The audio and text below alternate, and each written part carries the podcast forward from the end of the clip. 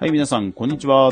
えー9月27日、第4回 GA4 ラジオ講座の時間がやってきました。えー今、久美さんを呼びつつ、BGM の調整などをしますので、少しお待ちください。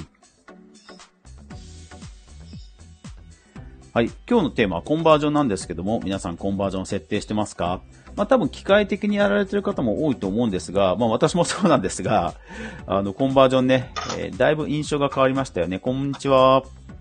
あ、はい。戻ってきました。こんにちは。くみです。はい。今回は大丈夫ですね。あの、クリアです。よかった。はい。お疲れ様です。すいません失礼しましたはい。はい。では、第4回、えー GA4 ラジオ講座始めていきましょう。皆さん、こんにちは。メインパーソナリティの、えー、かぐわこと吉田です。サブパーソナリティのくみです。はい。よろしくお願いします。よろしくお願いします。はい。じゃあ、画面の方は今開けてますかえー、っとですね。はい。大丈夫です。はい。じゃあ、今日はコンバージョンということで。はい。コンバージョンってもうコンバー設ジョン定されてますかはい。してません。はい。はいえっ、と、はい UA の時はどんなのを設定してましたコンバージョン、あの、恥ずかしながらあまり使ったことが実はなくて。おおなんと。はい。そうなんですね。じゃあ、これはコンバージョンという話からですね。いいですかはい。。コンバージョンという話から。あの、概念は知っているし、はい。あとその、KPI をお客さんに出すっていうことはしていたんですけれども、はい。それはあくまでそのデータを取得して、こちらでその分析して、それを出すっていう形で、その GA 上でコンバージョンを設定するっていう経験がはいなかったです。うーん、なるほど。まあ、実際僕もですね、お客さんのとこに行くと、こう、コンバージョンが設定されていないケースが多々あって、うんで、そういう時はもう、要は実質、コンバージョンにか該当する数字をはい手動で持ってきて、それを元にレポートを作るっていうので確かにやってました。うん、そう、そうなんですよね。で、あの、EC なんかでも、私たちがその GA 上で設定をするっていうよりは、お客さんが売上データを持っていて、それとアクセスデータを付き合わせるっていうこともう10年以上前なんですけど、やっていた記憶があります。うーん。まあ EC ですとね、一方でこう、設定さえちゃんとできていれば、あの、ショッピングカートとかにね、あの UA の機能とかが入ってれば、もう、そもそも、うんあの、購入自体がね、コンバージョンになりますもんね。はい。そうですよね。多分、ここちら側にその設定する権限がなかったんじゃないかなという記憶がちょっとあるんですけど、あとにあか、く私が自分で設定したことがまだなくてですね、はでい。こ個人的にもそのブログを書いたりしていて、ブログってあまりコンバージョンを意識してうーん。やるものではなかったので、はい。ただ、あの、今は、その、例えば問い合わせですとか、は問いい合わせもコンバージョンになりますよね。そうですね。あの問い合わせのフォームから送ってっていう。で、そのコン、そういうコンバージョンの設定項目があるので、これはちょっと勉、あの GA4 にさ即して勉強しなきゃなっていうふうに今なってるところです。わかりました。ではですね、えーどうしようかな。コンバージョン、うーんとですね、コンバージョンのレポート、そう、レポートもないんですよね。えーっと、どうしようかな。コンバージョンの話からっていうと、えーリアルタイムでどっかあったっけな。あ、はいはい。えーっと、そしたらですね、リアルタイムの画面を開いてもらいましょうか。リアルタイムの画面、はい。えーっと、レポートからリアルタイムですポねー。トから。うんとはい、あります。はいリアルタイム開きました。そうすると、いろんなグラフが出てきますが、その下の方にはい、コンバージョンイベントというのが出てきますよね。あ、ありますね。はい。で、今、何かしらはチカチカしてますか何かしらチカチカ。ちょっと待ってください。コンバージョンについては何もゼロですかはい、ゼロです。あ、はい。わかりました。えっ、と、コンバージョン設定をしますと、ここのコンバージョン括弧イベント名というところに、まあ、数字が出ることになります。なるほど、なるほど。で、ネットショップとかであれば、ここに、えー特に設定しなくても EC の設定がされ、そもそも適切にされていれば、このパーチェス、うんここにパーチェスってのが出てきます。うん。適切にね。はないる。ほど。コンバージョン、はせコンバージョン設定をしなくても、EC 設定がされていれば、ここにパーチェスっていうのが実質コンバージョンとして出てくるという形ですね。はい。はい。はい。なので、まあ、やっぱりその、最終的にゴールしたかとか、問い合わせしたかとか、買ってもらったかっていう、えーはいビジネス上、ウェブのビジネス上重要なイベントについては、やっぱり定期的に指標を見ましょうねっていうのが、まあ、言っちゃえばコンバージョンですよね。うん。なるほど。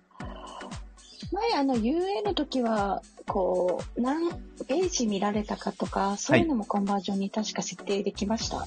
そうですよね。。滞在時間とページ数はできたんですけども、えっ、と、うん GA4 では特にそれはないですね。あ、そういうのはなくなった、なくなったというか、まあ、ないということですね。そうですね。で、そこにも書いてある通り、GA の場合はコンバージョンもそもそもイベントなんですね。あーですからまあなるほど特別な、特別なイベントがカウントされたぐらいの考え方でいいと思います。あー、そういえば昔、あの、昔って言っても私が覚えてるのは10年以上前なんですけれども、あの、例えば EC でもショッピング、あの、購入して、購入後のページが表示されたら、それを本番上にするみたいなはい。やり方があった記憶があるんですけど、はい。その GA4 ではもうそういう特定のページを表示したとかではなくて、もうイベントっていうことなんですね。えっと、ですから、イベント自体に、その特定のページを表示したっていうことをそもそもイベントにしちゃえば、まあ実は質いそうなりますね。なるほど。イベントベースということで。そうなんですよ。はい。うんではですね、設定を見ていただきましょうか。はい。えー画面左側の設定、はい。で、コンバージョンと。画面左側の設定。画面左側の設定。どこだろうああった。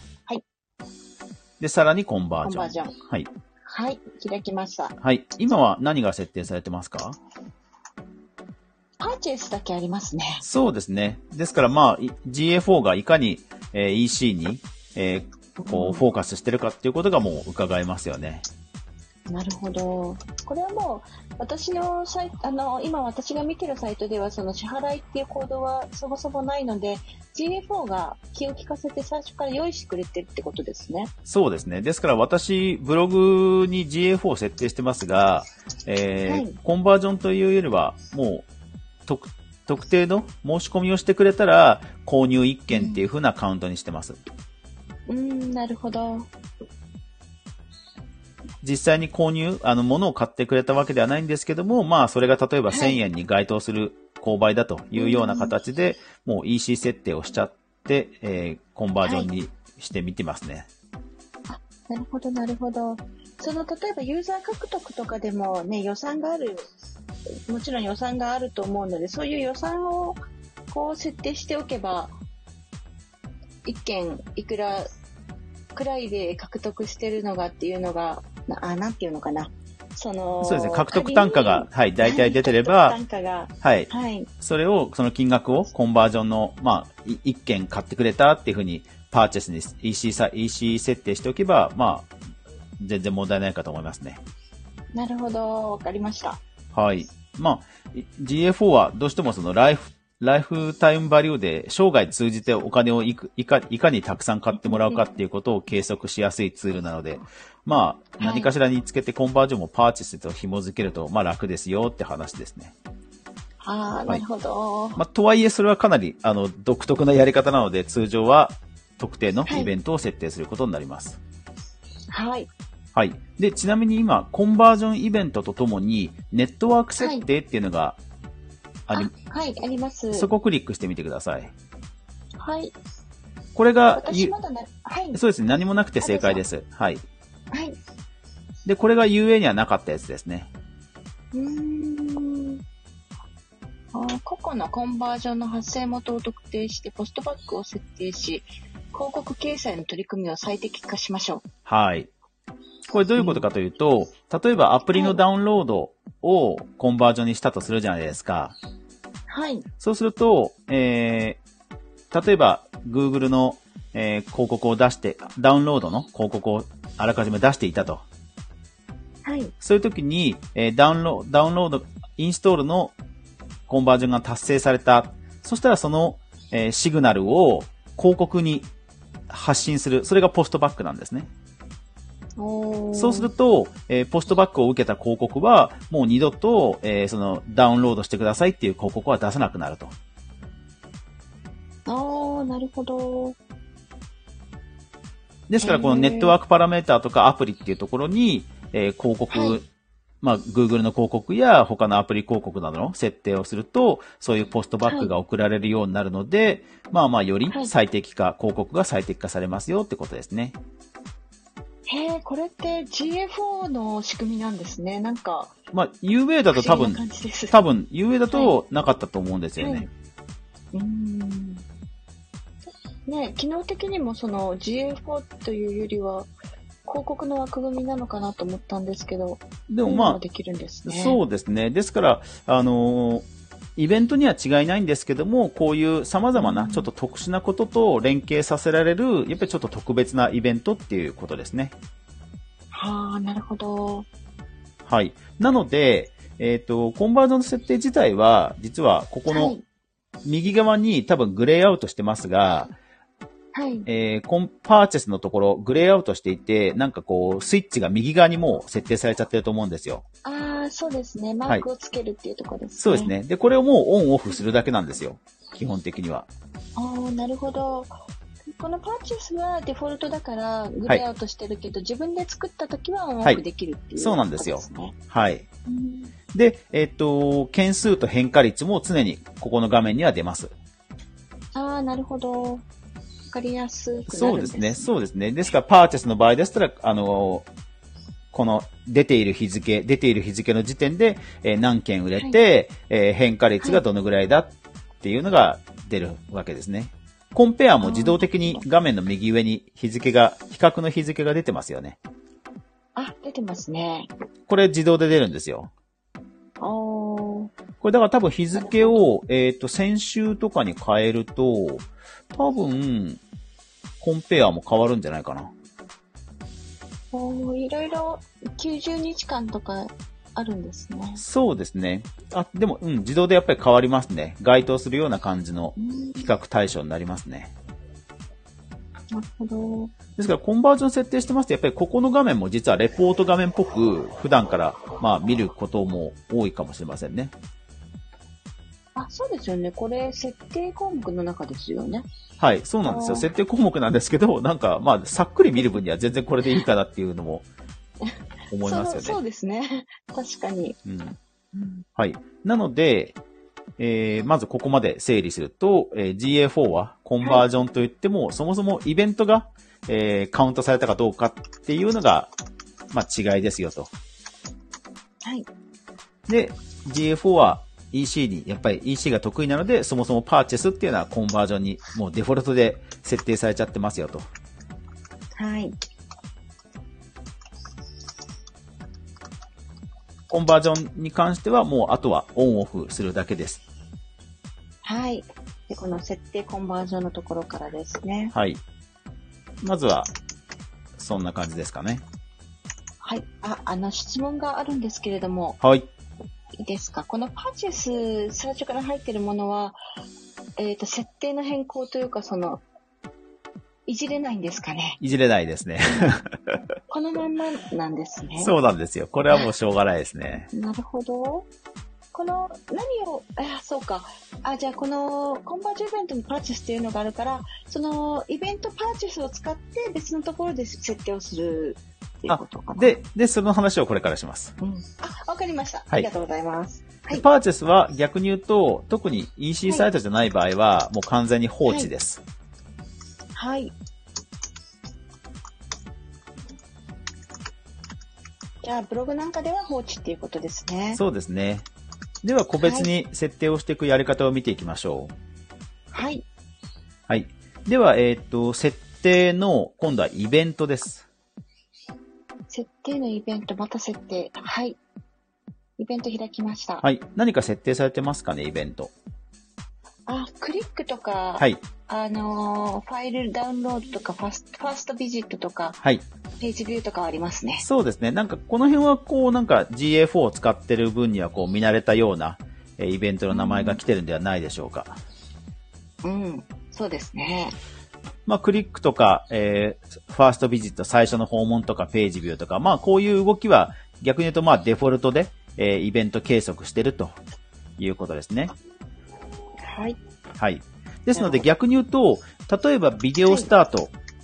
もともと YouTube を貼り付けておいて、えー YouTube の再生がされたらコンバージョンとする。みたいなものはもう、あとはうんうん、ここでチェック、コンバージョンのマークをつける。これ設定するだけです。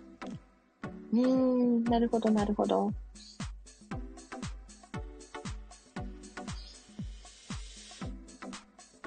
これはイベント、私の場合はいここにはビデオスタートがないので、自分でイベントを作成してっていうことですかね。えっ、と、計測がされていなければ出てこないですね。あ、なるほど。拡張計測で、そもそも、なる動画、動画の計測は多分オンになってるはずなんですよ、デフォルトで。ほど。はい。うんうんでも、えーそもそも計測値として上がってなければ、ここには出てこないって感じですね。ああ、なるほど。確かにビデオないので、出ようがないですね。はいわ。かりました。ですから、例えば現状ですとスクロール、要は90%以上スクロールしてくれたかどうかっていうのを、まあ、ブログですから読み物としてはそ、それがコンバージョンでもありだと思うんですけど、えーそれをコンバージョンにしてチェックオンってやるのは全然ありだと思いますね。ああ、なるほど。今ちょっと試しにオンにしてみました。はい。そうすると多分、で、えーコンバージョンは、えー UA と同じように、やっぱりチェックしてからがはいカウントアップされていくので、うんうん、多分比較としてはすぐには出ないんじゃないですかね。ああ、なるほど、なるほど。これから貯めるんですね。そうですね。その辺はやっぱり UA と一緒ですね。はい。ですから、コンバージョンイベントは、あの、こういうものがとりあえずは該当、まあ、おすすめですよっていうのが一覧で出るんですが、えっ、と、はコンバージョンとしての数値が、えーオンにしてから蓄積されていきますので、まあ、なるべく早めのうちに、えーある程度はチェックしておくのがいいかなと。なるほど。で、これはオーディエンスもそうですね。オーディエンスではすい。オね。ーディエンスはまた、またの機会にやりますが、これもやっぱり設定としてはすぐにできるんですけど、やっぱりあらかじめ設定しておかないと数値は溜まっていかないので、早めはにい設計していきましょうってことですね。なるほど。わかりました。はい。さて、じゃあコンバージョンですね。えっ、と、基本的に出てることはたくさんあるんですけど、当然そはのい特定ページ、申し込みフォームの完了ページとかね、特定のページにしたいとかってあるじゃないですか。はい。はい。それを見ていきましょう。はい。はい。じゃあもう実際やってみましょうかね。えー今画面の右側にイベントを作成ってありますよね。あ、ありますね。はい。そこ。をクリックします。はい。クリックしました。で、何が出ましたか今、カスタムイベントってはあるんですけど、はいまだカスタムイベントはありません。作成をクリックして作成してください。はい。じゃあ作成クリックしちゃっていいです。はい。検索窓の右側に作成ボタンありますね。はい。はい。クリックしました。はい。はい、設定画面として、そのカスタムイベント名や条件、パラメータの設定画面が出てきましたね。はい。じゃあそこでですね、カスタムイベント名を入れるんですが、はい、えーここでちょっと注意があってですね、はい、もともと GA4 で、はい。すまあ推奨されてるイベント名とかがあるんですよ。ほうほう。あ、なんかこう出てきますね。プルダウンで。はい。で、えーそれに該当するようなコンバージョンであれば、当然それにした方がいいわけですね。うん、うん、うん。なるほど。例えば、えーっと、ゲームのアプリでしたら、その、なんかレベルアップ、新しいレベルがススタートしたとか、チュートリアルが始まったとか、チュートリアルをコンプリートしたとか、ははい。で、えーっと、それはですね、Google の GA4 の公式ヘルプの、えー推奨イベント、推奨イベントというキーワードを覚えておいてください。あ、推奨イベント。はい。このヘルプページはもうつどつど参照することになるので、はあ。あ逆そんなレベルアップしたらとかあるんですね。逆にここの推奨イベントを、まあやっぱりそのはいコンバージョンとして設定しておくぐらいの方が、まあなんかあー GA4 の AI はちゃんと学習してくれるかなって感じですね。はあ。なるほど、なるほど。逆にそれにそぐわないコンバージョンっていうのは、まあ Google にとってはあんまりこうビジネスにならないので、なるほど。はい。で、えっ、と、イベント名をせ、まあ、これを見て、該当するものがあれば、はいこれと同じものを使いましょうと。うんはい。で、なければ、なるもほうどここで、えーお問い合わはせ、まあ、日本語も確かいけるので、はい。まあ例えばお問い合わせページ、表示とかするじゃないですか。ほうほうほう。日本語でも多分大丈夫です。日本語でも、で、そしたなんらか、変な感じですはい。はいそしたら、イベント名のところで、えっ、と、はいイベントネームっていうのがあるので、はい。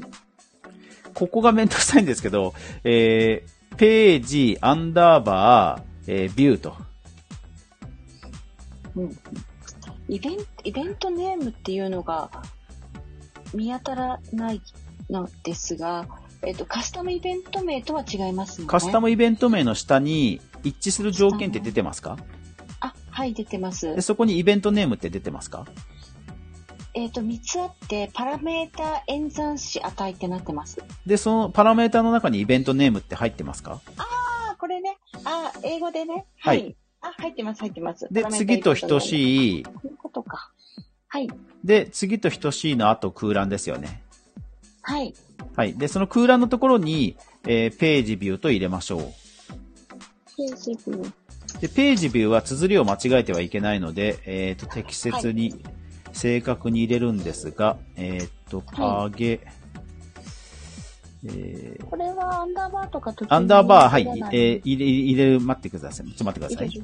えっ、と、これ、はこれを正確に入れないとちゃんとフックしないので、おーえーっとですね。で、これも、えーっと、Google の公式ヘルプの自動収集イベントっていうところにもう入っていて、はい。そこの単語を要はコピペしてくるんですけど、コピペしてくることになります。で、ページなるほど、アンダーバー、ビューですね。ページアンダーバービューですね。今、はい自動収集イベントのヘルプも開いたので、こっちからコピペした方が確実なのかな。えー、っと、ページビューあった。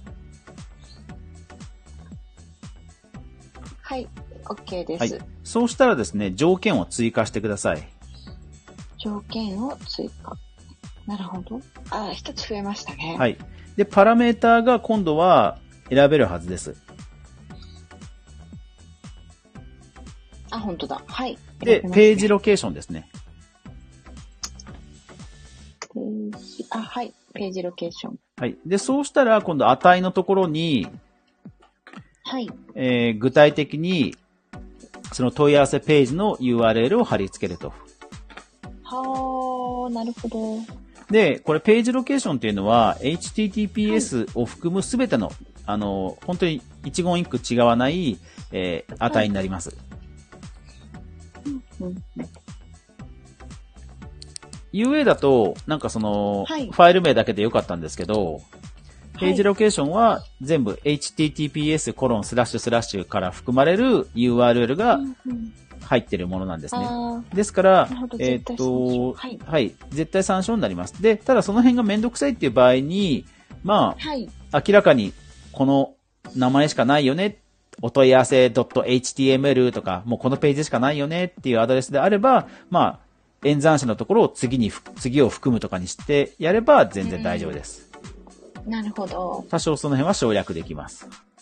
はい。はい。これで、えー、値のところにその URL を入れたら、画面右上はのい作成というのを押せばもうこれで完成です。なるほど。このパラメーター設定のソースイベントからパラメーターコピーとか、ことですね。他の、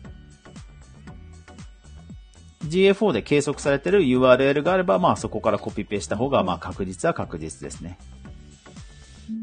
作成をしました。はい。はい。そうすると、カスタムイベントの中に出てきてますかね。出てきてますね。はい。じゃあえーそとこは、カスタムイベント名。はい。はい。じゃあそこはじゃあバツしちゃって大丈夫です。はい。閉じます。はい。で、そしたらそのイベント一覧のところにも出てると思います。イベント出てないか一覧出てないかなあ、そっか。まだ計測計測してないからですねはいってことですかね。はい。なので、え検ーっ索と、そうですね。コンバージョンのところに行って追加しましょう。はい。設定のコンバージョン。コンバージョン。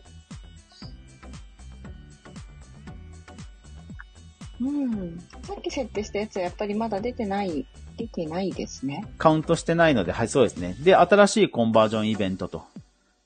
はい。でここに新しいコンバージョンはい。イベント名をもうズバリ一言一句違わないように入れてください。はい。これで保存すれば OK です。おー、なるほど。これちょっと自由に入力できるのが不安がありますね。 なんか、間違えそうで。そうですね。紐付けて、こう、自動で出してくれたらいいのに。ね。よくわかんないですよね、この UI はね。で、コンバージョンのマークがついてれば、もうこれでカウントされるはずです。はいおー、なるほど。ちょっと自分で後でやってみます。そうですね。ちょっと面倒なんですけども、基本的にはそのカスタムイベントといって、イベントをはい。一旦何かしらのトリガーでイベントを発生させて、えーそれをこのコンバージョン面だよっていうのを、まあ、覚えさせるとうん。いう流れですね。なるほど。なるほど。 理解しました。とにかく GA4 はイベントなんですよ。うーん。なるほど、なるほど。これ、例えば、あの、お問い合わせ、今、あの、お問い合わせをした後の画面をページビュー、あの、ページビューを確認したっていうところで設定したんですけど、はい。フォームを送信したっていうのでもできますよね。もちろんん。できます。はい。あーその時は、やはり、あどうするんだフォーム送信画面にそもそも GA4 が組み込まれてる前提ですけどね。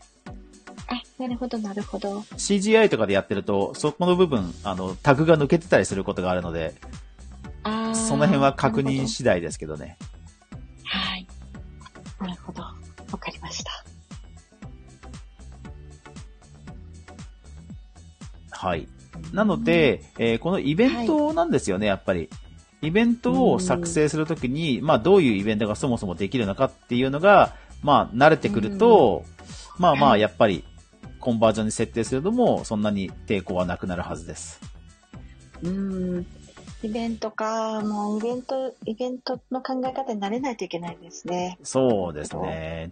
で、まあ、このあたりは、えっ、と、やっぱり GTM 使われてると、ある程度はす、うん、なんかすんなり腹落ちはすると思うんですよね。結局 GTM も何かの条件とマッチしたらタグを発火するみたいな設定をたくさんするので、さっきのイベントの作成に関しても、ページビューっていうイベントが発生して、なおかつ、いえーページのロケーションがこれだったら、このイベントを発生させるっていう風なうん。な考え方なので、まあ似てるは似てるんですよね。るほど。